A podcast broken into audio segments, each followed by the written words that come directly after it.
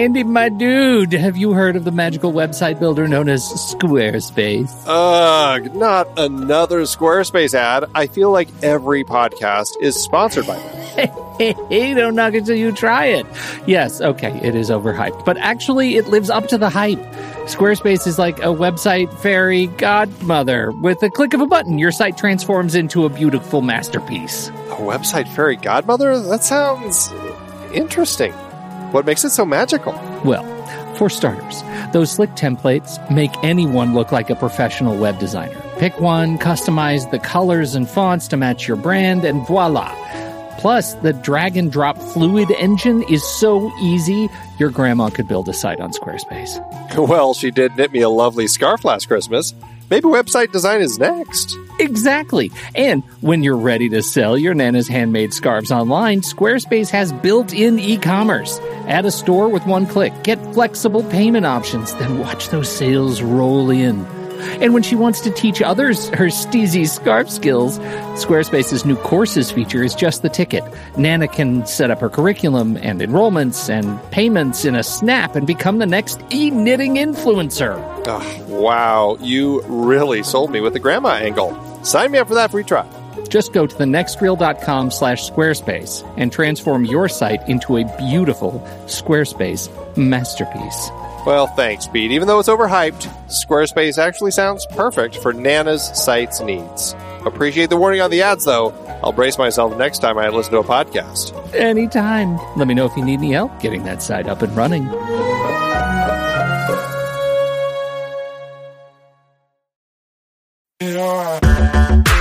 Andy, can you believe we've almost hit 700 episodes of The Next Reel? I know, it's crazy. And with all the other episodes in our family of podcasts, we are well over 1,200 episodes of movie conversation.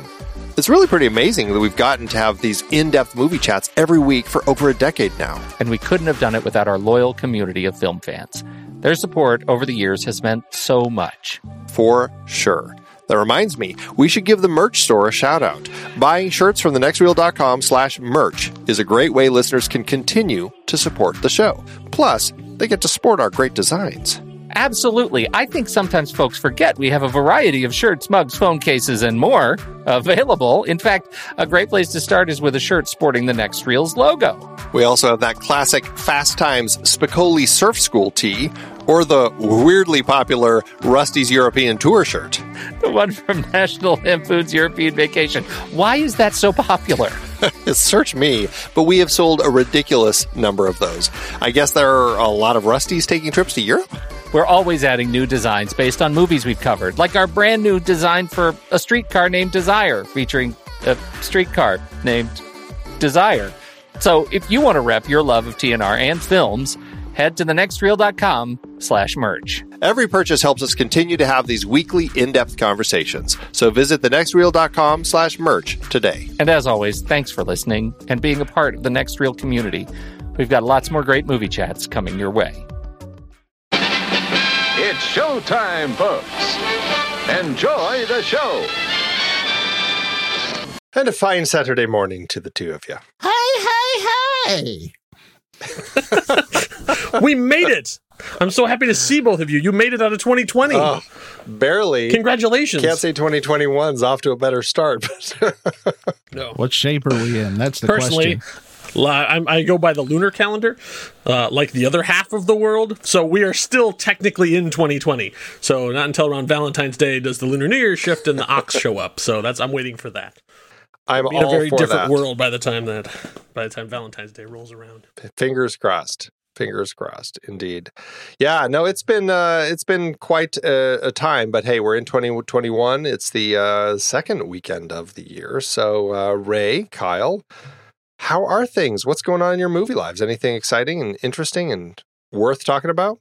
Well, like a bunch of people in our Discord community, I'm taking part in the 2021 Criterion Challenge. Oh, I don't know about the Criterion Challenge. Tell me about that. So, like, there's this list on Letterboxd that someone came up with, and it gives you 52 criteria for movies and you pick one that fits that criteria for each week of the year.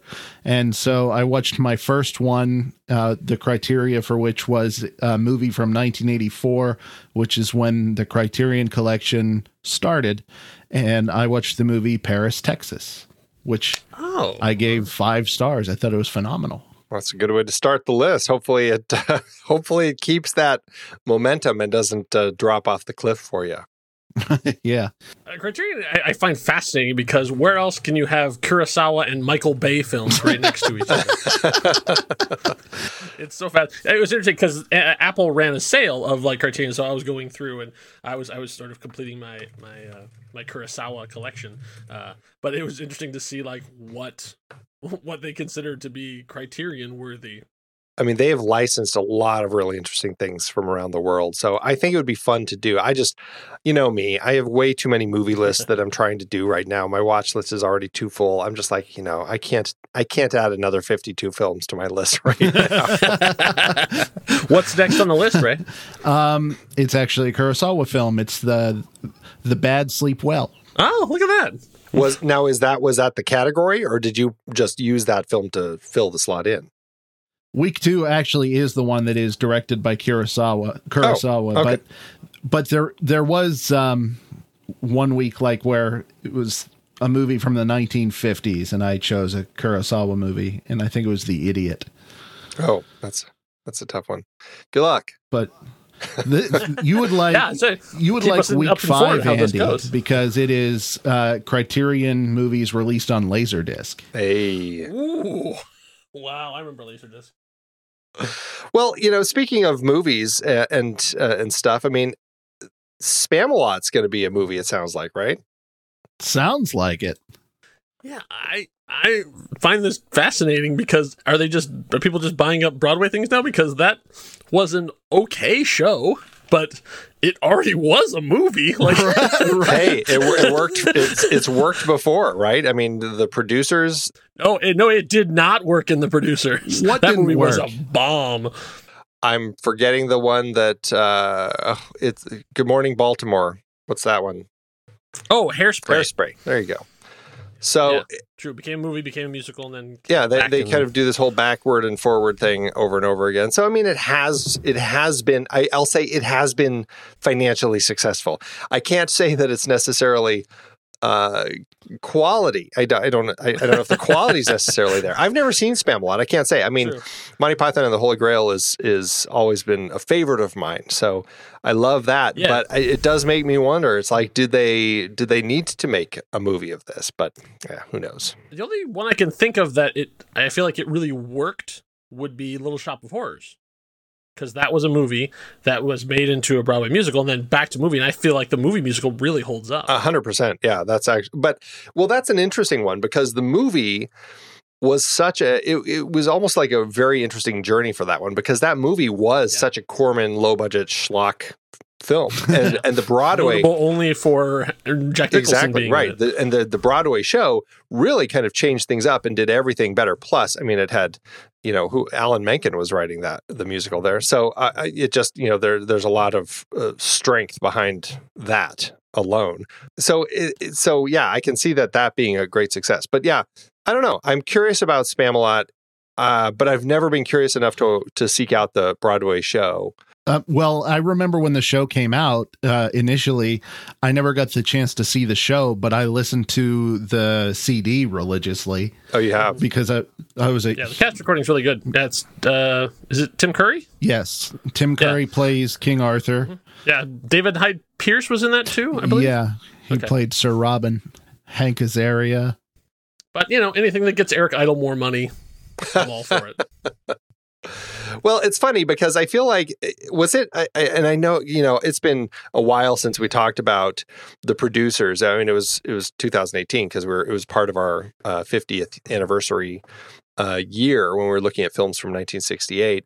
Uh, we looked at the producers and the the Broadway, the movie version of the Broadway show that was adapted from it. And I I can't I know we talked about this. I just can't remember now the whole idea of adapting movies to Broadway musicals. Like, uh, you know, I, you know, obviously there have been a lot of that kind of back and forth, but it really seemed that the success of the producers like really spurred a lot of this stuff on, leading to like The Lion King. And then that really just kind of blew up all the Disney properties. And, and then all of a sudden it was like everybody wanted to get on the train. And I mean, Mel Brooks has done more of his properties. And I mean, everybody's just doing all this stuff now. So Yeah, I think there there was rumors of a Blazing Saddles at some point that Mel was working on, but I don't know if that ever materialized. I know they did Young Frankenstein. yeah, Yeah, that's that's Frankenstein. Yeah, the Frankenstein I actually have a real soft spot for. I really liked their adaptation of it, but it did not do well, and it closed pretty quickly on Broadway.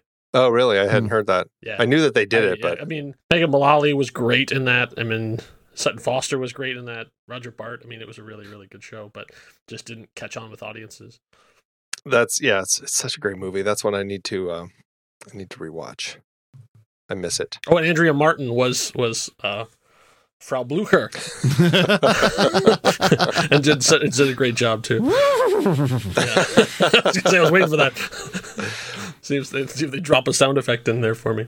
Uh, while we're on this on this this subject, there is actually one of my favorite musicals fits in this category and is completely overlooked by all things because it was a obscure musical based on an obscure film, and it's called My Favorite Year. Do you guys remember My Oh, Favorite Year? It's great. Yeah, we talked about it on the show. Yeah. So they Yeah. actually did a musical version of it. Uh, Really? starring Okay. Tim Curry, like he he had the the the lead role, uh, and it's it's just it's it's a really interesting musical that's a slice of life from that time, like about a television show happening at that time, and then you know also telling the story of of you know this big movie star sort of on the outs uh, comes to the show and and great music and stuff too. It's just one of these like it was too early, like it came out before sort of the the boom of adapting movies uh, to musicals, and so it sort of got there too soon and didn't really do that successful. But I love that show. So any any uh, musicals fan out there, I check that out. It's a really really great cast recording.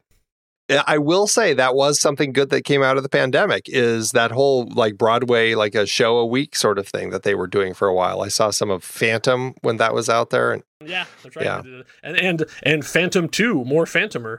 Uh, Love Never Dies. So if you guys have ever seen the sequel to Phantom of the Opera, it's out there now. I didn't even know that was a thing. yeah, so uh, it's called it's called Love Never Dies, and it's about Phantom comes to America. I swear to God, like the show is the Phantom joins a no no the Phantom of the Opera oh, joins a freak show that operates on Coney Island, uh, and then and then Christine travels over and meets up with him again, and he finds out he has a child. I, it is not to be missed because wow, you know, like I say, this is the next Reel podcast. We're talking about musicals, but hey, while we're talking about it, you know they did an Annie two. really? Yes, it was called Annie Warbucks. There was a, a Broadway musical sequel to Annie. All right. oh geez. Much less, and also there was a there now was a, uh, we know all about the Spider-Man musical, but there's also a Superman musical Interesting. called "Look Up in the Sky." It's Superman. I swear to God, the cast album is out there, Wow. officially licensed by DC. Even though I don't think Okay, so- the time. This conversation has been good and enlightening because what it tells me what it tells me is that theater people are as desperate for properties as film Oh, people yes. and they will rip off they will do whatever they can to get a new show sold whether it's making a crappy sequel or or jumping onto some superhero bandwagon so there you go Carrie the musical. that's one i feel like i have heard it's Yeah. it's Well, just ridiculous it's crazy It got It's crazy. revived by uh, Riverdale. They did an adapt. They, they in the show they were doing a, a Did version of it. Uh, well, speaking of uh, movies and and uh, screenings and stuff, uh, Kyle, you found some interesting uh, or an interesting article about a film festival. Did you want to talk about this particular film festival? I did. It was it was uh, interesting because how do you do film festivals now when you can't get together? Like you you know you can't do a Sundance where you're running from screening to screening and everybody you know descends on a town and stuff and, and you go around. So what do you do? Well, from the people who brought you uh, a film festival that you had to lay in a coffin to watch. Uh, now comes uh, a, a film festival where if you win, you get to get you get sent to a lighthouse alone to watch the films. so that's something you win and not a punishment that you were given. I- It's I don't know. It's I find it fascinating that they're they're trying to find new ways to do this stuff, but also, do they take you there by force?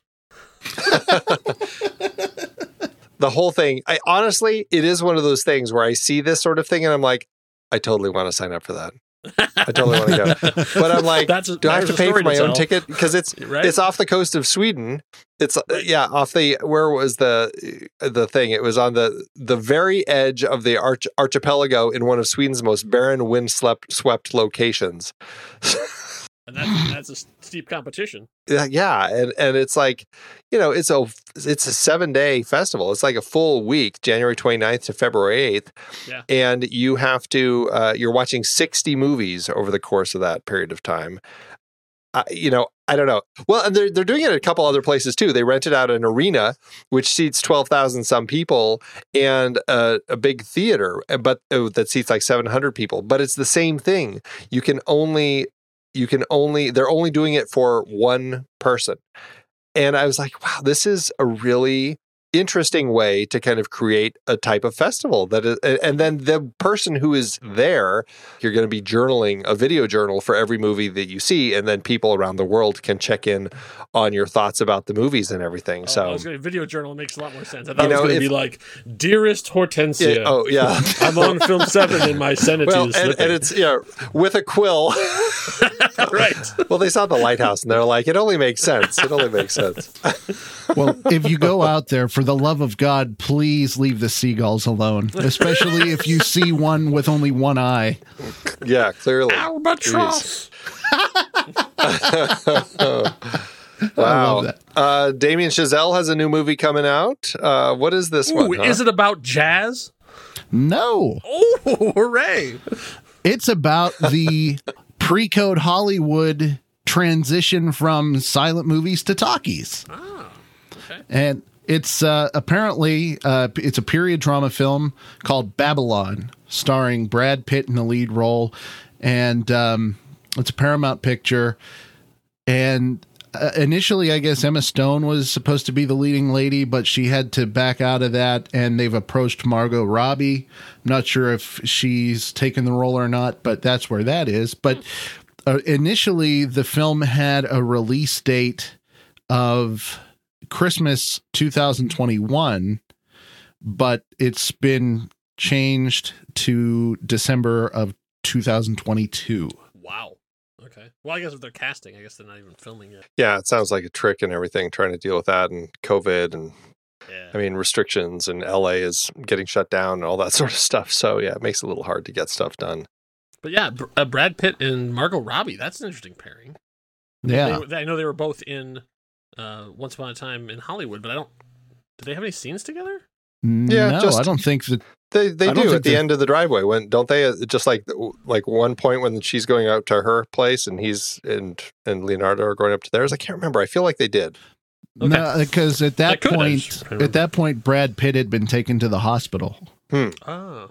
Okay. I was Okay. thinking it was before All right, all of movie that. sleuths, let us know. Yeah, Hit us up on Discord. Let us know.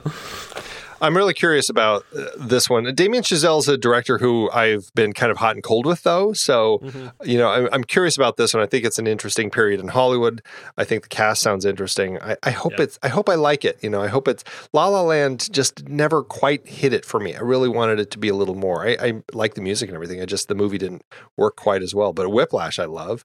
Um, I thought um, First Man was interesting, but I didn't. Uh, uh, I didn't care for it as much. But uh, yeah, uh, well, I guess we'll see. I'm curious.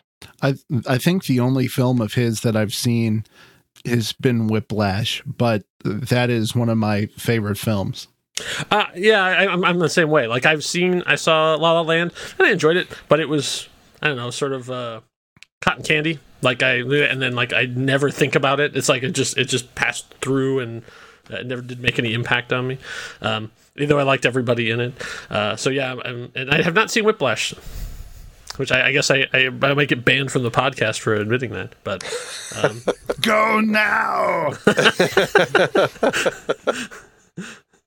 Well, last but not least, with our news, uh, Ray, you've got a new show coming out this week, huh? Yes. Well, that's exciting. So, what is this, and when is it? Uh, when can people hear it? Ocean Murph of Satmat fame and I have gotten together, and there's this concept where there are plenty of films that you might call a guilty pleasure. And what is a guilty pleasure? It's a movie that you kind of are hesitant to admit that you like it because it's not very well liked by others, whether it's critically or your friends, audiences, what have you. So we're doing a show called Silver Linings, which looks at quote unquote bad movies and looks at the redeeming qualities of those films and hopefully helps the listener look at it through rose tinted glasses. but um so we're doing our our first episode actually goes public on the 15th of January. Uh, but if you're a member uh, of the next reel, you actually get early access to it yesterday, the 8th of January. And the first episode is on the John Carpenter movie Escape from LA. Yes. Jeez. Love that movie. Really? Hey, you got, you I- got a built-in sometimes I- fan you know- right here, Ray. Exactly. I said two of my favorite people doing a show, a concept I love about a movie I also love. I, did you make this just for me and you're just sharing it with other people? Actually, we did find your diary and we thought, you know, this is what we need to do. Bruce Campbell's finest cameos. Right? What are some of the other movies you're going to be talking about? Do you have a Do you have a Ooh, few can you- others can that tease are on the list? Yeah. Okay, well, I will tell you a couple. Uh, we're looking at uh, so Escape from LA.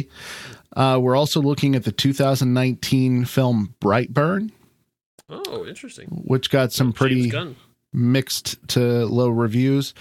Uh, the 2010 remake of The Wolfman, Ooh.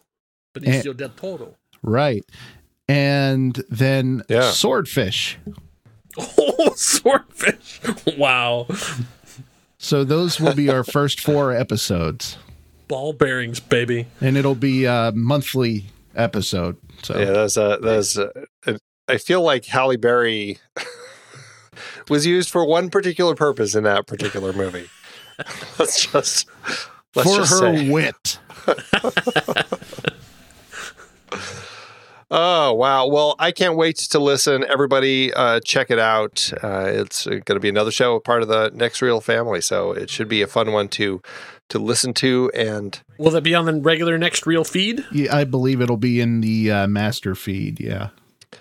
Or the master feed? should Okay. pop up in the master feed. And if I needed to subscribe and then separately. well I, we you know i don't know if people know this we have a master feed but we have also split out all of the shows into their own feeds so as long as the show's had Dun, you know dun, x number of episodes yeah you can actually just jump in and if you want all the film board episodes in a handy easy to listen to place you can just get all the film board episodes or the main show or the speakeasies etc cetera, etc cetera. so that is a thing I want the MMM. that is a thing already that uh, Like, it Speaking is. of, we It should be having a season three starting soon. I don't know if we have any news on that, but right, Kyle, it is starting soon. Oh yes, uh, we, uh, Marvel Movie Minute season three is well into production, uh, and we will be dropping this episode soon. Uh, ad- additionally, I can say uh, one fun thing that we're adding this season is that we will be doing a weekly recap video show. So Ooh. uh, for those of you, it will be totally different content. So like if you listen to the show to both things, uh, you can do it. But if you are too busy to listen to a minute by minute podcast, we'll be recapping that and also talking about whatever Marvel news happens to be have come along at the moment. And we're hoping to have it come out about the same time as uh, you know a particular Marvel show that will be dropping. Very Excellent. Soon. So That's Excellent. hot. Can't wait. Yeah. Very much looking forward to that. It's uh, it'll be a fun one to hear you two uh, fight about. put the put the Dukes up for Iron Man 2. Excellent. that's right. All right, well, let's talk trailers. Let's keep this thing moving along. Um, I got in there first, uh, and I went with an interesting pandemic movie that I, I didn't realize that they were making, but a lot of big names behind it. Doug Liman directing it, Steven Knight wrote it, and it stars Anne Hathaway, Chiwetel Ejiofor, Stephen Merchant, Mindy Kaling, Lucy Boynton, Ben Stiller, Ben Kingsley, uh, Dulé Hill, Jazmyn Simon. A lot of really interesting people in a heist comedy called Locked Down. Hi, Paxton. We heard London's in total lockdown. We are all locked in this psychological prison of burning aloneness. How's Linda? She's somewhere in the house. Is there some type of issue? We are fine. Not only is everything not okay, nothing is okay. Linda said she was planning to end our thing. Nobody wants to live alone. For two weeks, we are locked together here. You know, you think I'm so happy and normal. No, I, I'd never accuse you of being happy and normal. Because I'm not!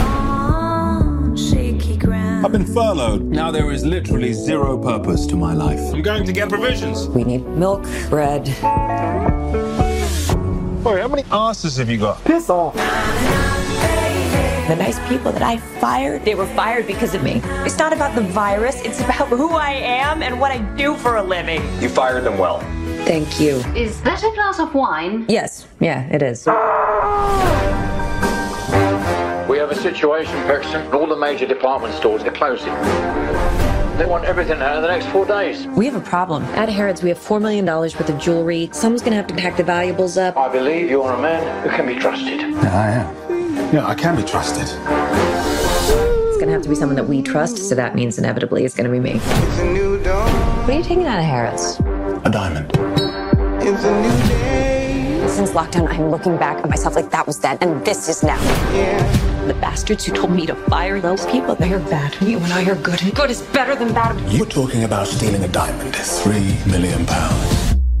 Live wild or die, Linda. And I'm feeling good.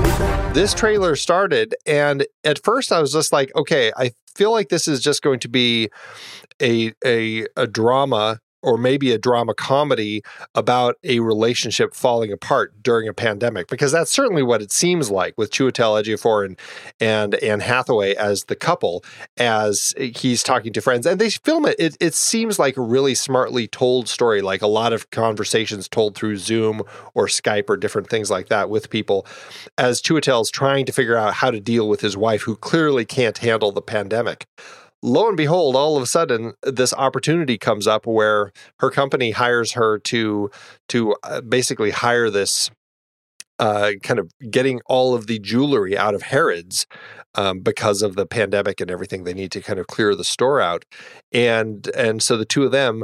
Uh, decide they're going to, you know what? Let's just steal some of the jewelry while we're at it, and it turns into this crazy heist comedy where he ends up with the name Edgar Allan Poe as a code name and all sorts of insanity. I was laughing so hard during this trailer. I just I was thrilled to see them doing something really interesting that looks like a fun a fun way. I know one of I can't remember if it was one of you or somebody had picked a pandemic trailer that was coming out that really didn't look very fun at all. And this one actually is mm-hmm. like, okay, they're doing a pandemic story in a fun and interesting way that I can totally get behind. I had such a great time watching this trailer. What did you two think? Uh, if memory serves, I think you're talking about Songbird, and I think that was Tommy that picked it. I think he Yes. picked it specifically because of how bad it looked. Uh, and, what a terrible idea. And I had the same reaction to this one. Yes. Yeah, well, it was a terrible idea, and it looks like a terrible movie. No offense to anyone who was involved, but like I was like, this is the wrong movie at the wrong time. I do not want to see it. But Right. then you get yours, and I, I had the same worry, and then I went to the same journey as you did. I'm like, oh, okay, relationships, are, okay, all right, fine. And then they to heist. I'm like, and now I'm intrigued. and so it's like, then the more the more names started coming up, it was like, I I like all of these people. I, I like all these filmmakers. Like, it turns out this like this beautiful gift has been delivered. I, I didn't even know this movie existed, and now it's coming out in like a week. Yeah, I was like, right. oh. It's crazy. And I and I, I'm on I'm on that service too. I was like, well, thank you, 2021. well, I, I think it looks interesting, and I think particularly for the time that we're living in now. But my only worry, and it's kind of a big one for me, is that once we find our way out of this pandemic, I feel like this movie is going to feel really dated. Hmm. I just, I, I don't know. I just got get this feeling like it won't hold up Maybe it's probably just me because I, I suck at f- being able to foretell how a movie is going to be. Yeah, there's something to be said deliberately taking place during a pandemic. Like they're wearing masks, all of that sort of stuff. So, yeah, I mean, you know, give it five years, people may say, oh, I don't want to see anything having to do with the pandemic anymore. I mean, it may be too timely. I guess we'll see. I mean, it's it's all been done within the last six months. I mean, they they just announced it in September and then I think started filming uh, in October, and uh, we're uh, just kind of it, it, the whole thing happened very quickly, just trying to crank something creative out of this whole mess. So I'm excited. It's going to be hitting HBO Max, as Kyle alluded to, January 14th. So if you want to see it, you'll have to uh, hop onto HBO Max to check it out then. And did they give Chiwetel Ejiofor a a receding hairline? Like that was like the, the biggest visual effect in that movie. I thought like he doesn't have receding hairline, but I think that they designed his hair to be. I don't know. I, I you know I honestly didn't. I wasn't looking at that. I was looking at his facial hair, and I was like, I'm not used to hearing him speak his real accent and everything. It was like all these other Right? things that were crossing my mind as I was looking at him. But you know, Kyle, we all do age. It's entirely possible he's losing some It's true. hair. It's possible. I mean, you know. But I, I just. I, I wonder if it's one of those like uh, you know act, character actor choices where they're just like I'm going to make an extreme choice. well, choice. it's one of those things where as I was looking at it, I'm like, I wonder if all the actors, like, if they're having them do their own makeup for it, like, because because there were times, Oh, especially at the beginning when it was just Chiwetel and Anne in their house and stuff. I'm like. They don't. They look kind of like they do, like when you see them on Zoom interviews. Like they they don't look completely put together. So I was like, maybe this is one of those movies. But then by the time they're in the heist, they look like you know, makeup trailers and all that sort of thing. So who knows? All right, Ray, uh, let's talk about your trailer. What's uh, what's what's what did you bring to the table? My movie is uh, called Savage State. It's uh, it's actually a French film that has looks like it's been making the uh, festival circuit. And the movie is about, uh, it takes place during the American Civil War, and it's about a family of French settlers who live in Missouri. And whenever the war breaks out, they decide to flee and go back to Paris. And so there's the father, uh, the wife, their maid, and three daughters. And uh, basically, there's uh, a former mercenary who's escorting them, I guess. And there's a relationship between him and the youngest daughter. And it's threatening to uh, basically disband the group. They said this war would be over in the blink of an eye. What do we do when this war is over? Like everyone else. You jump on the bandwagon.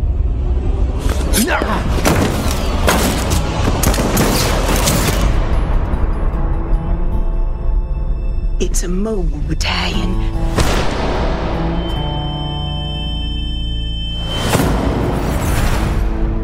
Considérez que les nordistes ont déjà gagné cette guerre. Tout ce que vous avez ici, vous allez le perdre.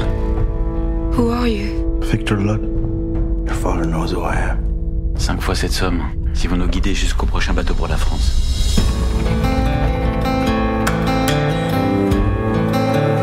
Come along this side. Slowly, don't look down. Je te tiens, je te tiens. I'm the one who decides what's right or wrong around here. We'll soon be moving into Yankee territory. Il y avait une femme là-bas, Where? by the river. She, she looked deranged. Saddle the horses. it looks exciting.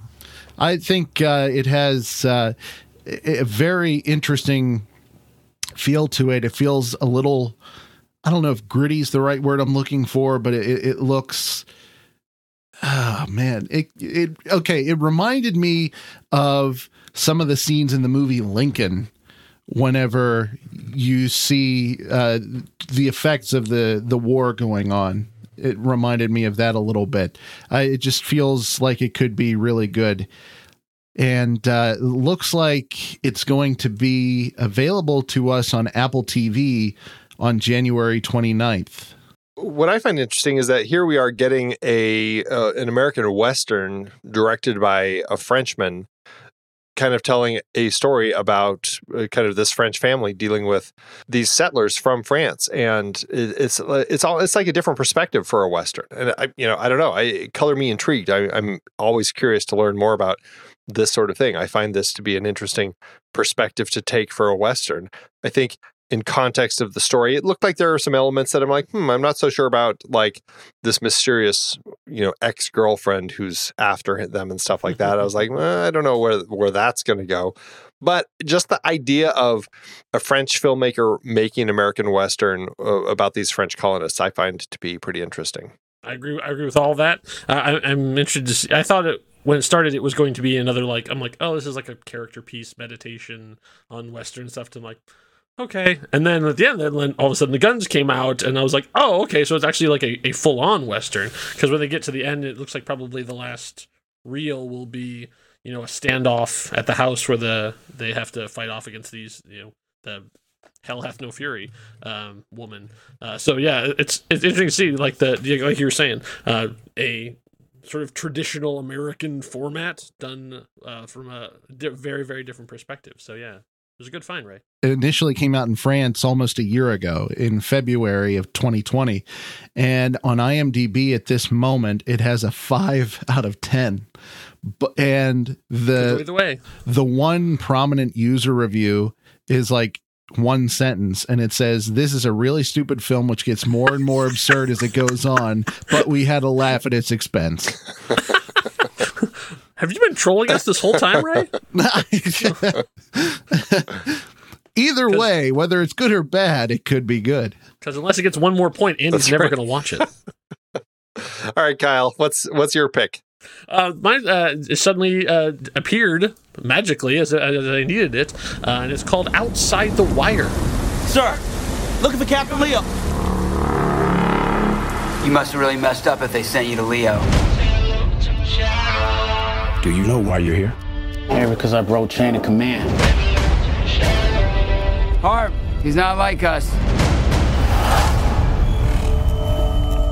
You're up. You're commanding officer, and I'm gonna give you 60 seconds to deal with it. Yes, sir. Cool. What are you, AI? A Gumps AI. I'm a prototype, and my existence is classified. But I can't do this alone. I need someone who can think outside the box. That's why you're here. I chose you. You got a picture of her? I'm not even having this conversation. Hey, it's fair game, rookie.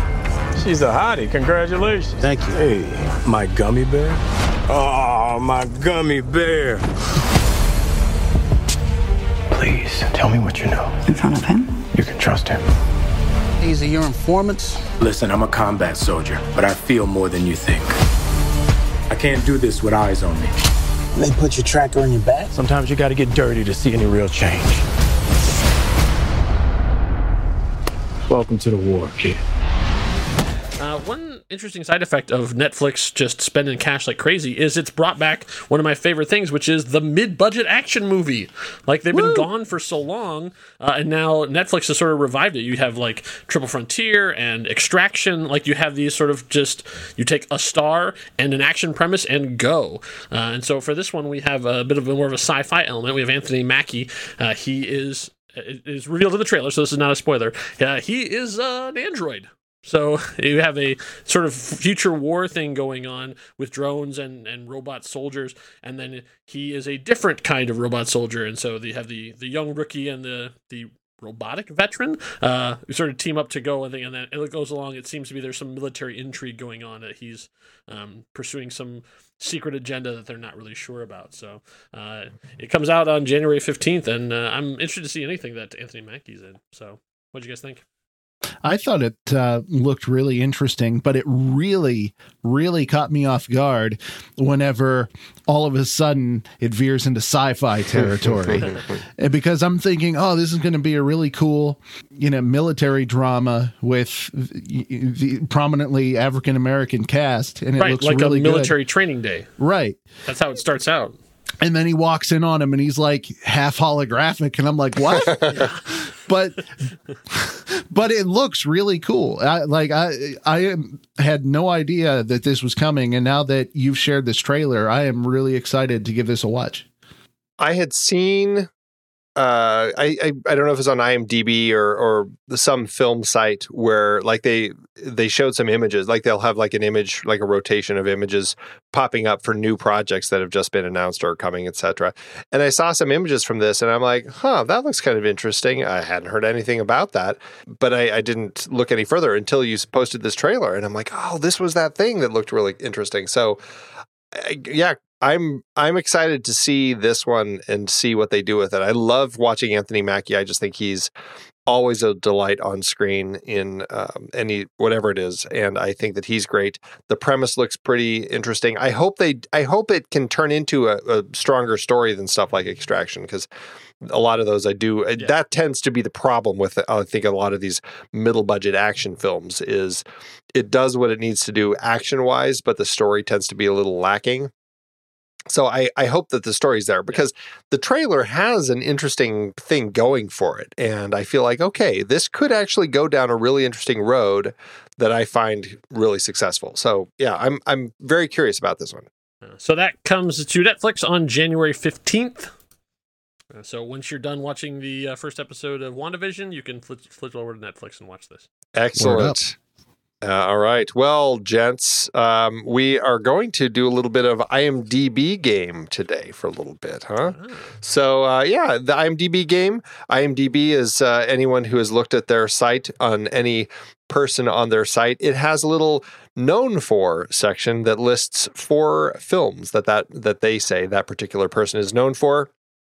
Strange algorithms, though, lead things to pop up on that known for list that people go, huh, is that really what they're known for? Always curious to to find out what IMDb has on that list. So we are going to do the IMDb game. Um, we each brought two actors or actresses, and we're going to uh, bring them to the others to see uh, to see how everyone everyone fares with this thing. So who wants to kick us off? Oh, I'll go in honor of WandaVision coming up, I thought it'd be fun to take a look at Paul Bettany. Oh, okay. Oh, wow. Okay. So Paul this, Bettany. This is a, I it was collaborative, right? So it's Andy and I yes, together. Exactly. Okay. All right. Well, I feel right, so like A Beautiful Mind is probably in there. Yeah, I was gonna say that was my first thought too. Beautiful Mind yeah. has to be on there. Okay. What do, what um, do you um, think about um, uh, what's the um, Russell Crowe uh, ocean faring movie? Oh, Master and Commander. Master and Commander. Do you think that um, that one's on there? That's interesting. That seems like that. Uh, do you think? Do you think a Marvel movie is going to be up there? What do you think? Infinity War is going to be there? Because oh, I, there has to be a Marvel movie. Is it that, or do you think, or Civil War? I mean, he showed up in Age of Ultron, but it's not going to be Age of Ultron. I don't know. Age of Ultron seems pretty pretty possible. I I think if, if it's by ratings, then I, I think that Infinity War is going to have a higher rating. But I, I, once again, the mysterious algorithm of IMDb.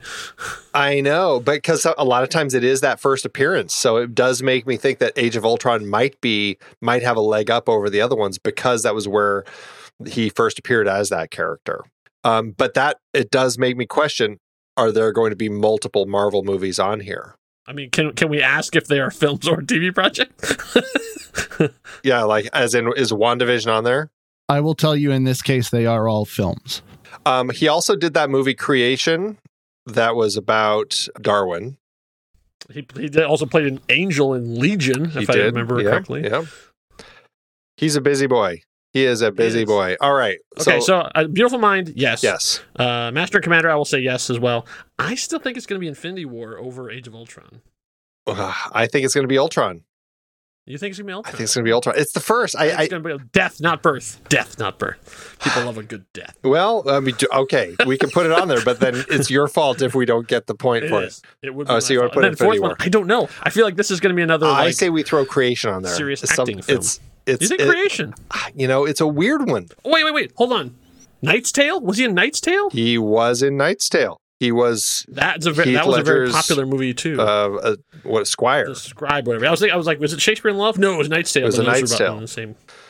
Oh, now that you say that, you throw yeah, that in the right? mix, right? I think that's Jeez. my four, that's where I think my, the fourth slot is. Is oh. Knight's Tale. Okay, you give me Knight's Tale. I'll give you. Okay, okay, okay. There you go. Knight's Tale and Ultron. All right, Ray. So that's what we're going to go with. We're going to go okay. with Beautiful Mind, Master Commander, uh, Avengers: Age of Ultron, and A Knight's Tale. You guys are three for four. Ooh. And you messed up on the Marvel movie. There is no Oh. Marvel movie. Oh, there's no Marvel movie. Oh, Is it is it no. creation? It I is Margin Call. Oh, Margin wow. Call. I don't even. I don't even know what that is. That's one of those movies that has every actor. It's it's another Kevin Bacon uh, game type of movie because like everyone is in it. I like forgot Glenn he was Glenn in Ross kind of thing. I say, but three out of four, man, that's pretty That's good. pretty start. good. Uh, it. It's a good Zoom start. five, man. All right, what's next? Uh, uh, Kyle, why don't you take us away with your first one? Sure. So I'm doing I'm doing a, a '90s power couple. Oh wow, Uh, okay. so my, oh, are we doing one one person at a time? Yeah, do one, doing yep.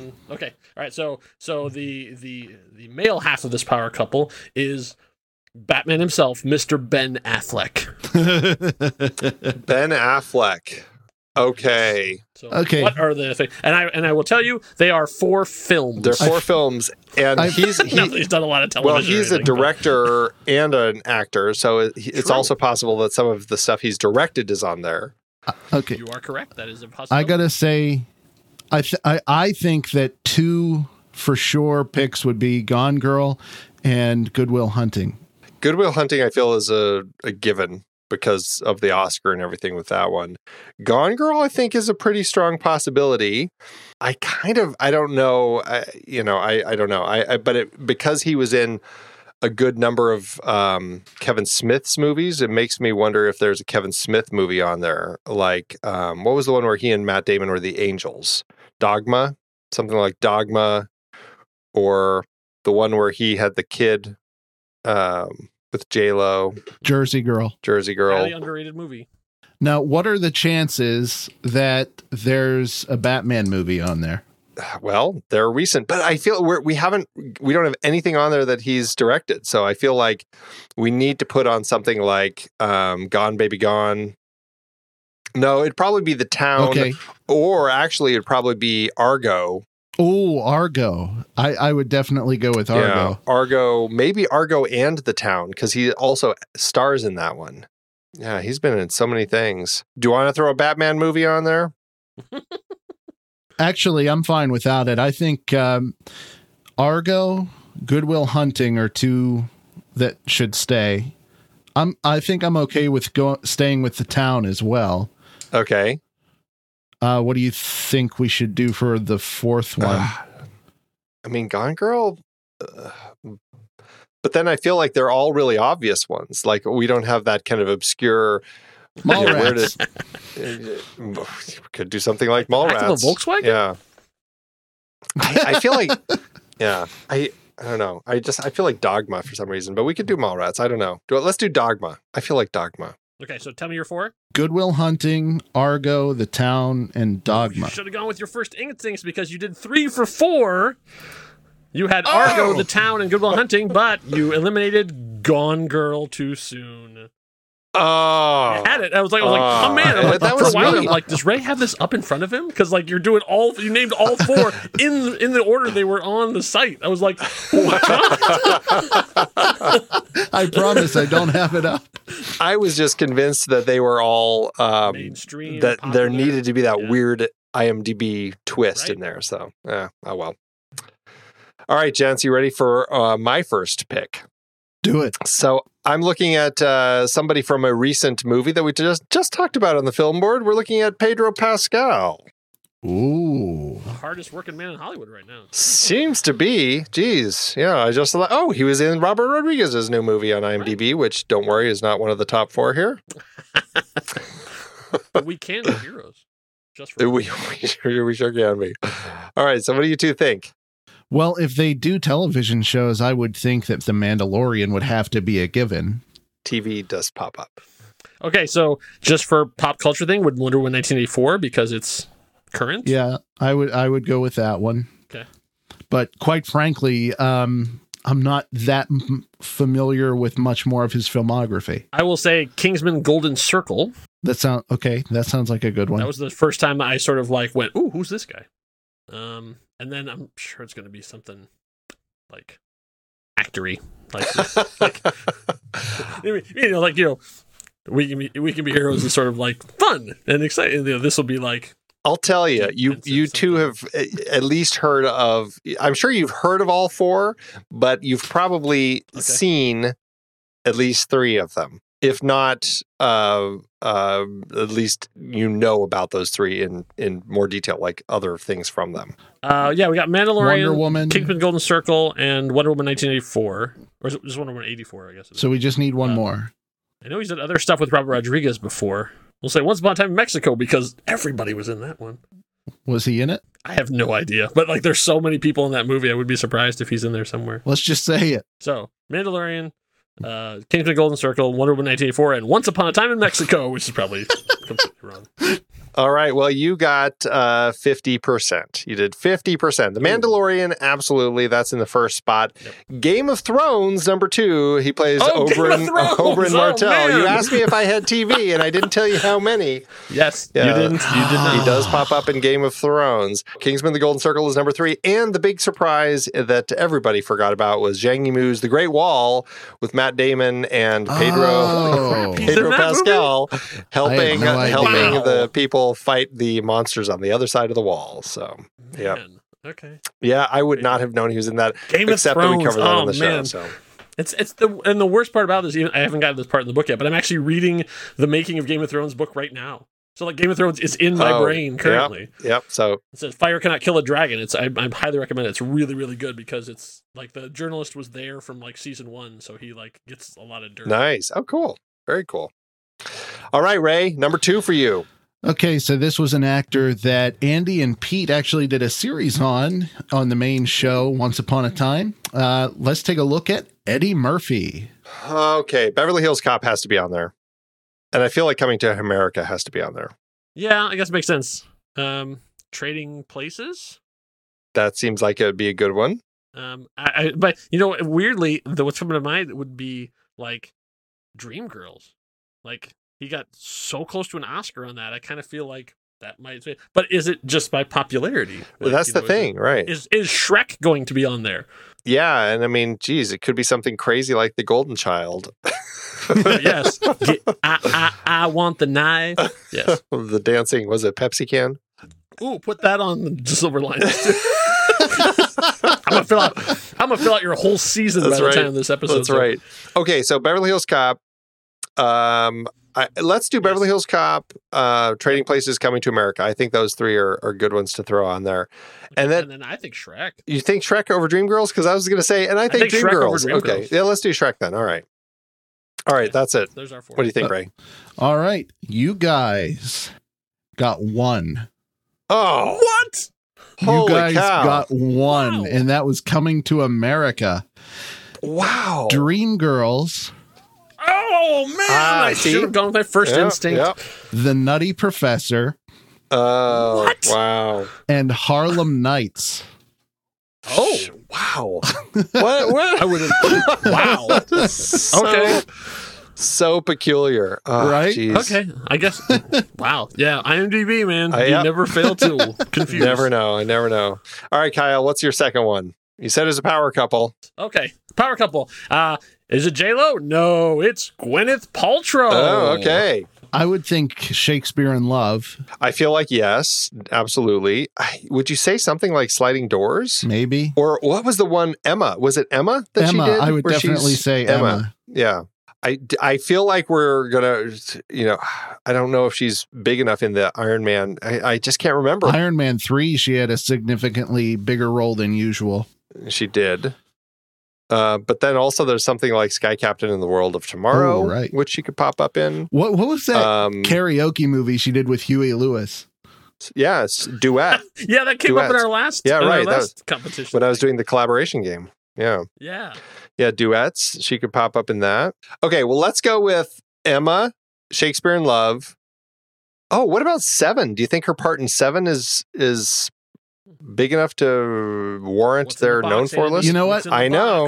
Exactly. I would say, you know what? I think it's gonna. Yeah, I would go with seven. Okay, so then we're Emma, Shakespeare in Love, Seven, Iron Man three. Do you want to do that? Shakespeare in Love, Emma, Seven, and Iron Man Three. Oh, once again, you had it and you let it go. So you got three out of four. So Shakespeare in Love, Emma, Iron Man 3, good job, and Sliding Doors. Oh, man. You mentioned it, you had it, I and should then you have let kept it that one on there. Sorry, Andy. Man, I know. What are you going to do? All right. Okay, last round. Uh, I, I'm jumping back again to Wonder Woman 1984, and this time uh, I'm bringing up Kristen Wiig. Oh, Kristen Wiig. Oh. Okay. So, Bridesmaids. Ghostbusters. Ghostbusters answer the call. Wonder Woman 1984? Like, we got burned on Yeah, that last let, hey, let's second shot, man. Second shot. right? Uh, and I would say Skeleton Twins. Oh yes. Let's go with those four: Bridesmaids, Ghostbusters, Wonder Woman, and Skeleton Twins. Well, once again, you're at 50%. Oh, So, okay. uh, Bridesmaids, yes, absolutely. The Skeleton Twins, good call on that one. Nice. Then you missed The Secret Life of Walter Mitty, which is a fantastic film. I forgot she was in that movie. It is a great movie. And Zoolander 2.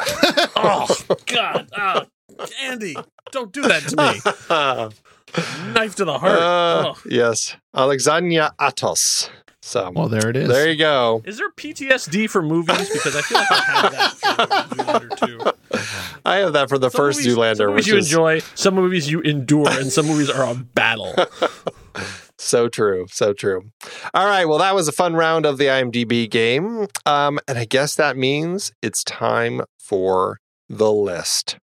That's right. Over in our Discord uh, Show Talk channel, we posted a list last week listing some options related to the movie that we released this week, the first in our Soviet uh, science fiction series, Dead Mountaineers Hotel. And uh, yeah, we uh, ended up with a tie, which was um, always fun to see. Um, the options that were picked were other beings disguised as humans, mountain hotels, and movie avalanches. And we tied other beings disguised as humans and mountain hotels. We decided let's just talk about other beings disguised as humans, but let's each bring a hotel movie too. So here we are. I get to kick us off since I got my trailer in there first. And I'm going to start with what am I going to start with? You know, in the context of other beings disguised as humans, I feel like, uh, well, one, this is a pretty broad and big category, which I really like when we do because it gives us a lot of different interesting things to talk about. But I feel like I could not do this without uh, bringing a replicant onto the list. So I had to I had to add Blade Runner on there because uh, you know it's hard to tell. Are you a human or are you not a human? They don't even know for Pete's sake. So Blade Runner, the first on the list for me. Okay, so Andy, you find a turtle. it's on its back. oh, excellent. I just want to ask you a couple of quick questions, and then we can move on. Yes, right, right. All right, uh, uh, uh, Ray. All right, so What you got? this is a movie based on a book that I recently reread, so this was fresh in my memory for this list. So the main characters are kind of on a quest, and they go back to the main character's hometown, sort of, to visit an old family friend who's this old woman. And out of nowhere, the old woman's body kind of falls apart to reveal that it's been a snake hiding in her corpse pretending to be the woman. It is Harry Potter and the Deathly Hallows Part One. Whenever they, Oh, my. whenever Harry and Hermione go to Godric's Hollow, and they come across the woman Bathilda Bagshot, who is dead, but Voldemort's snake has been hiding in her corpse, pretending to be her. And of course, now we know that it was a woman who turned into a snake, who was then pretending to be a woman again. So Yeah, something like that. yeah, right. That's a that's a that was a creepy creepy scene. com- plot complication? Yes. oh, sorry. All right, Kyle, what's your first pick? Uh, so my my wife always enjoys this, and then uh, when I say enjoys, I I, I put, kind of put it in italics uh, because she always gets annoyed that I don't pick her her picks because so she thought of one right off the bat when I said that I was doing this, and I was she's like, oh yeah, this movie, but that's too obvious. They'll do that, and I kind of went, no, that's brilliant. uh, so it's it's uh, rare that you the you have the the third act spoil like or like you know a twist that you a character you thought was alive is now dead or, or whatever it was along the way um, but it's very rare that you go through an entire movie and go well that's interesting i guess the actor was playing the character a little bit differently only to find out in the post-credit scene that it's a whole different character has been pretending to be that character and of course i'm talking about nick fury who has been replaced by a Skrull Oh, good one. Excellent. Yeah, I was wondering if that was going to come up. In the realm of other beings disguised as humans, I was I was thinking about how I could vary it up so it wasn't all aliens because I'm like because at first I started writing my list and I'm like every single one of these is an alien. What else can I do? And so I, I started thinking of what other things I've seen in movies uh, disguised as humans. And the second uh, thing that um, that I'm going to go with is a film where essentially a demon ends up disguised as human. And it is in a, a film based on a comic uh, series that I, really liked the movie. I haven't seen the TV series, but I just thought the movie worked really well, and Keanu Reeves was great in it. It is Constantine, Uh-huh. and uh, right toward the beginning of the film, we have uh, this uh, this person digging in some ruins, and he he finds this this uh, ancient weapon, and uh, and he gets hit by a car inhabited by the demon, and it's just it was a thrilling way to kind of uh, get things uh, rolling with that film, and I just had a great time. I know a lot of people had issues with it, but I enjoyed Constantine. That's my second pick. I really have to rewatch That's that. a great one. Yeah, that that movie is highly underrated. I think people are coming around to it now because there was a lot of Keanu hate at the time, and now that we sort of love Keanu again, people are looking revisiting it and going, "Oh wait, this was actually a really really good movie." Yeah, yeah, I think so. Plus, Peter Stormare and is so good. He's Right. Yeah, yeah, uh, Rachel Weisz as the as the woman. yeah, Yeah, well, yeah, Rachel Weisz. great movie. When has Rachel Weisz ever been bad? Yeah, I mean, so come true, on. so true. All right, Ray, number two. All right. Well, I did what Andy did. I tried to vary mine up so that it wasn't the same being each time being disguised as a human. So my first one was a snake. My next one, you know, imagine there's this government employee. He's on his way to work. He's a bit of a womanizer. He picks up this random woman, thinks she's sexy, you know, takes her to a secret room only to discover that she's an alien. She bites off his finger and attempts to kill the president, and Mars attacks.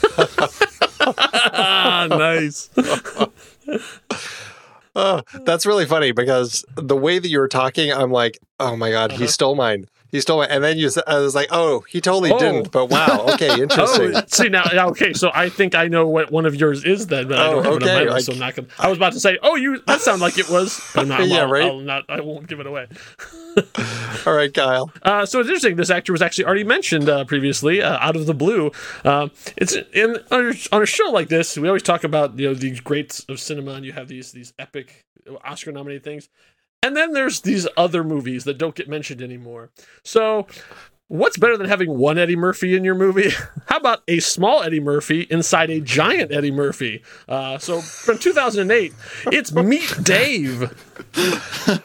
Wow. Which, if you don't remember, was nominated for two Razzie Awards uh, Worst Actor for Eddie Murphy and Worst Screen Couple for Eddie Murphy in Eddie Murphy. I that's what I'm glad that I never saw. It just never. I never saw that one either. nice. Hey Kevin, hey, Kevin Hart is in that movie. I saw the trailer for that, and I was like, yeah, that's one I just never need to go.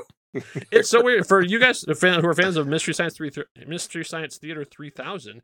Bill Corbett actually wrote the original screenplay for what was called Starship Dave, and then it suddenly became an Eddie Murphy movie, and everything changed. It's amazing how movies can get destroyed because of somebody who signs on. Exactly. All right, meet Dave. That was your second pick. Uh, I'm going to uh, my final round now, and this was a film that I was. I, I it was a science fiction film that kind of was haunting in the way that it was told. Jonathan Glazer directed this in 2013 about a woman who gets picked up. It starts off with her getting, uh, uh, or she's actually found by a motorcyclist. She's kind of laying there and uh, and and uh, takes her and everything, and she mm-hmm. basically takes her back to this house and undresses, and they follow her, but then end up falling into this like black liquid. And it is such a creepy film. Scarlett Johansson is the lead. She is the alien disguised as a human. It is Under the Skin really incredible and in comp- just very compelling science fiction film. If you haven't seen it, I highly recommend it. I'm not selling it well enough, but Under the Skin, that is my final pick. Nice. Have either of you seen this one? No. No, I'm aware of it, but I haven't seen it. I guess that would, if you do a series about vans, I think that would be in there, right? I'm sure it would have to be, yes. Yep. All right, all right. I I cannot tell you how excited I am for my final pick because ever since the SatMat expanded to more hosts and we joined, I have been looking for an opportunity to include this movie. It is one of the worst movies ever, but it was the most successful made for TV movie from 1978. Fun fact. So, this movie is about a theme park and uh, there's the guy played by Anthony Zerbe, who is the head technician who designs the attractions and the rides, who gets fired and he wants revenge on the park, particularly because not just because they fired him, but because they have hired the band Kiss to come in and play a show. The movie I'm talking about is Kiss meets the Phantom of the Park. Anthony Zerbe creates these robot versions of Kiss to take their place and zombify the crowd into attacking the theme park. Nice. Isn't Paul Williams? I don't remember. Wow. He's in Phantom Paradise. Oh, maybe I was, I was thinking. That's really funny. I've never even heard of that. it is one of the worst movies ever made, but it is so fun to watch. Halfway through your description, I'm like, isn't this a Scooby Doo episode? Funny enough, I think that was made by Hanna Barbera. That is crazy. So crazy. All right. Well, it's officially now in the record as having been picked for the SatMat list. Very funny. All right, Kyle, finish us off. What's your final pick? So my my pick is is also not aliens. Uh, so this is interesting. So I have not seen this movie since I was a child because it terrorized me so much mm. as a child. I have not been able to watch it again. Uh, so this was in the era where sort of you had um, some horror elements and you had some uh, boys on bikes uh, genre thing. So it's sort of like the intersection of like Monster Squad and Goonies and E.T. and Poltergeist. Uh, and it created this terrible but terrifying um, little film called The Gate from 1987. Uh, it's the typical thing of like the the teenager you know is, is um, uh, babysitting, and so the parents leave, and then throws a rager party, and then they of course, like you do in, in the 80s, you read demonic incantations and open a portal to hell. Uh, and so it was. I mean, it was you know it, it, you look at it now and it's, it's a little bit cheesy. They did a lot of like the special effects were in claymation uh, and stuff too. So like you have like these these weird claymation things running around and monster stuff too. But the the one the the moment that scared me and like still like terrified me, I had nightmares about was at one point they have sort of think they've beaten the monsters and they uh, and they see out front that their parents have come home and so the the young kid goes running out and he's like dad dad and like and so the dad reaches out and puts his hand on his shoulder and goes You've been bad. And he looks up. It turns out it's a demon pretending to be his father. And it's like that, whatever, is like stuck into my whatever ten year old head at the time. And I was like, like your parents could turn into monsters at any moment. And yeah, it's a. I'm, I'm sure if I watched it now, I'd be like, oh, it's good. I've rewatched it somewhat in like the last you? ten years or so. I thought it held up really well. I had a great time with it. It's uh, Tibor Takács or whatever. Yeah. Okay. I watched the trailer again, and I it, a lot. It, it was like it was like traumatic flashback. Yeah, it's I I I loved that movie. I saw it in the theaters when I was a kid. I had so Oh, much wow. fun with it, and uh, yeah, I, I rented it again because I'm like, I wonder how this holds up. And I'm like, wow, it actually worked. Like when he he's, he gets the eyeball in his hand, in the and then he has hand, to like yeah. stab himself in the hand to to stab the eyeball and stuff. Ugh, yeah, creepy, creepy stuff. I I loved it. Great final pick, The Gate. All right, so that is it for the list. Uh, good round of movies, gents. Some some great things on there, and, uh, and some stuff I. Uh, when you were uh, Ray, when you were describing uh, your your second pick or whatever, I thought you were talking about species, Oh. Mm. and I was like, oh. And then when Andy said, oh, that sounds like somebody, I was like, I'm like, oh, Andy picked species, and nobody's picked species. That would have been a good one. I know. Yeah, I was did- like, now I'm thinking like that would have been good. That What was a good other, what other backup? Speaking of species, did you have anything else? I had uh, the faculty, Okay. which was one of Jon Stewart's finest acting performances. The only backup I had was uh, Westworld or its sequel, Future World. Yeah, right, right. Good. That's a good one. I had a huge list that I just kept writing stuff. Men in, Men in Black, specifically the third one, because I really liked the Oh, third one. Uh, my stepmother is an alien, which I haven't seen since I was a kid. but right that one totally, yeah, right, exactly. Um, and what planet are you from? Garry Shandling Oh, in his yeah. The nonsensical alien movie. movie that he filmed here in Phoenix. Um, Invasion of the Body Snatchers, of course. They Live, The Thing, The Witches, Brother from Another Planet, Starman, Superman, Wonder Woman uh, with uh, Mars as he's disguised as the guy. Uh, and then Oh, I thought you were going to say Wonder Woman, like she's pretending to be. no, it's Mars. Yeah, Mars was in that one. And uh, the Terminator, and of course uh, Mimic with the giant creepy uh, cockroaches disguising as humans in the subway. I, I, I, th- I thought of that one too, but I thought that it was like their. I couldn't. I didn't know if it was like from outside, supposed to be from outside or whatever, because those were like bugs pretending to be people. I don't know if that would count. It's another being disguised as a human, I guess. So sure, why not? All right, well that's it for that one. Um, now let's jump into some hotels, some mountain hotels, yeah. guys. Um, I uh, for my first uh, mountain hotel. Well, we're only doing one each, but um, Yeah. so I came up with this was the first thing that came to my mind. And it was a really interesting Spanish film that I believe is still on Netflix. It's called The Invisible Guest or Contra, Contratiempo. And it is a mystery film, and it's set up in a really interesting way about this um, this guy who uh, wakes up in a room. It's locked. All the windows. Um, it's the wintertime in this mountain hotel, and I found it. It's called the Hotel Vall de Núria, way up in the mountains in the Pyrenees, in the northeast corner of Spain, practically on the border of France. A beautiful, beautiful location where this hotel was. Um, but he wakes him wakes up in this room. It's winter, and in the wintertime they take all the they lock the windows and take all the handles off, so uh, people can't open them. And and his his uh, lover is found dead in the bathtub, and he is the obvious suspect because he's unconscious. But um, but because of this whole situation, it turns into this murder mystery of because he says I didn't do it, and so it's the mystery of well, how did this happen? So really, really interesting film, worth checking out. It's called The Invisible Guest. Very interesting. All right, Ray Mountain Hotel. So this one was really hard for me, but uh, I finally thought of one. So I'm glad this isn't a full list. um, and we were talking about the Criterion Collection earlier. This is, I think, the third film that they ever released, and it is the 1938 Alfred Hitchcock movie, The Lady Vanishes. Uh, and if you're unfamiliar with the movie, it's you know this group of people headed for England get stranded because of an avalanche, and they get they hole up in a hotel in this fictional country, and it's a mountain hotel, and then this young girl befriends this old woman, and then they all get on a train to head back to England, and she discovers that the old lady isn't on the train and that everyone is per- seems to think that she never the old woman never existed and it's kind of messed up and yeah Strong. Yeah, it's a great, great one. Yeah, yeah. It's the bulk of it's on the on the train, but yeah, the, it's a great little hotel. Great little set hotel that they have there. Kyle, Mountain Hotel.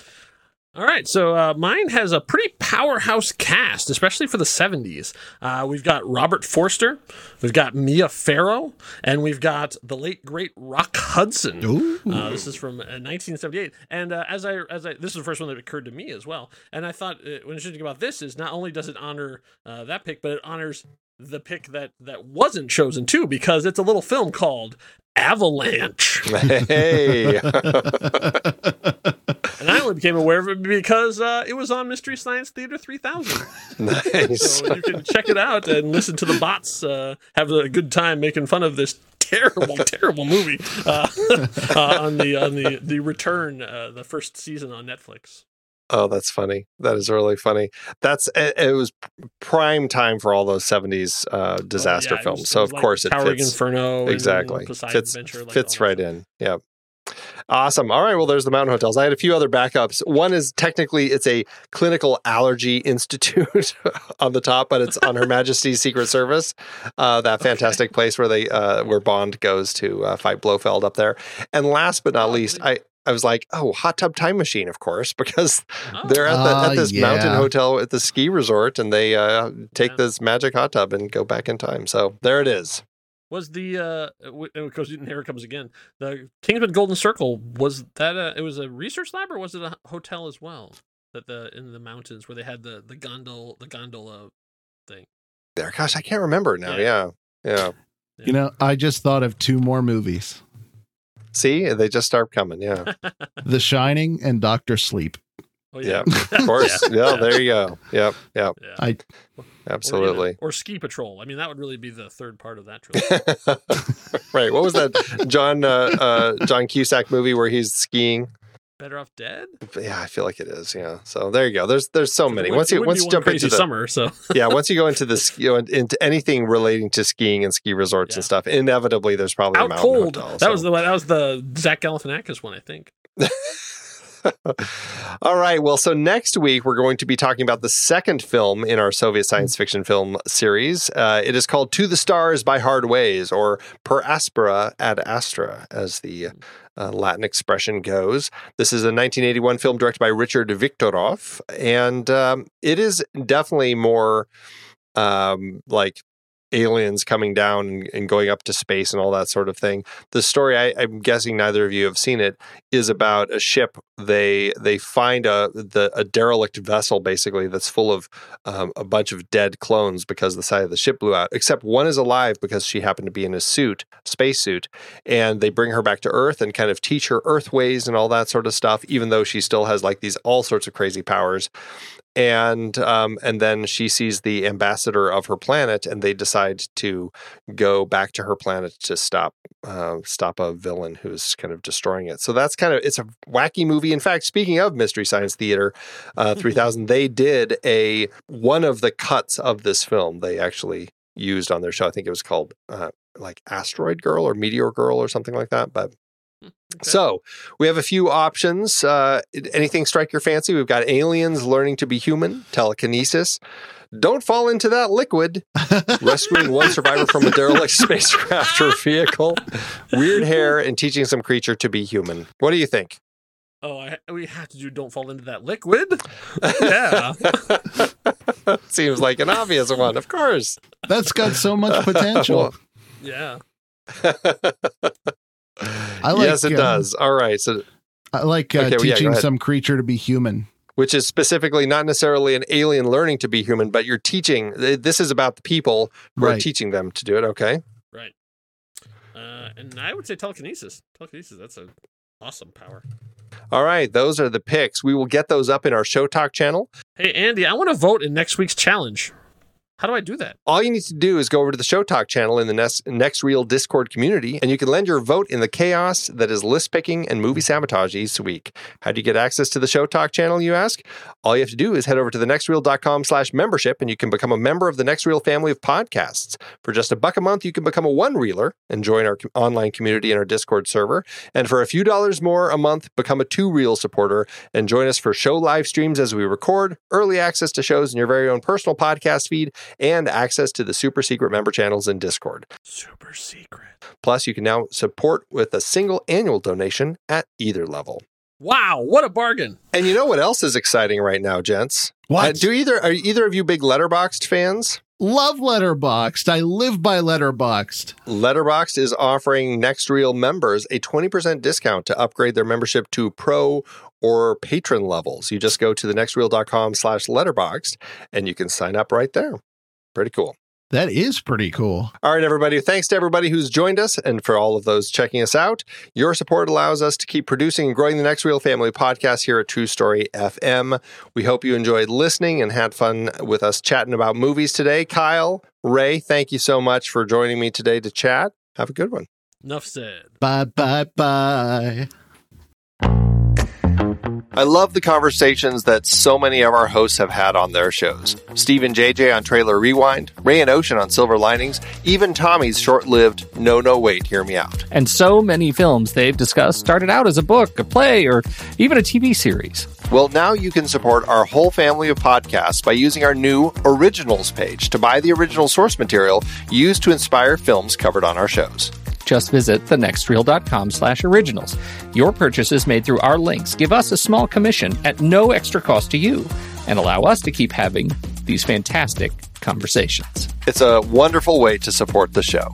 Producing these podcasts week after week require a ton of work behind the scenes. If you'd like to help support our efforts, try using our originals page when shopping for books and movies that we've covered. It's your one-stop shop for Amazon and Apple links where you can buy the book, play, video game, movie, etc., upon which the movie is based. Original material for trailer rewind movies like If Beale Street Could Talk, The Goldfinch, Aniara, or The Two Faces of January. or Silver Linings movies like Repo Men, which was based on the repossession Mambo.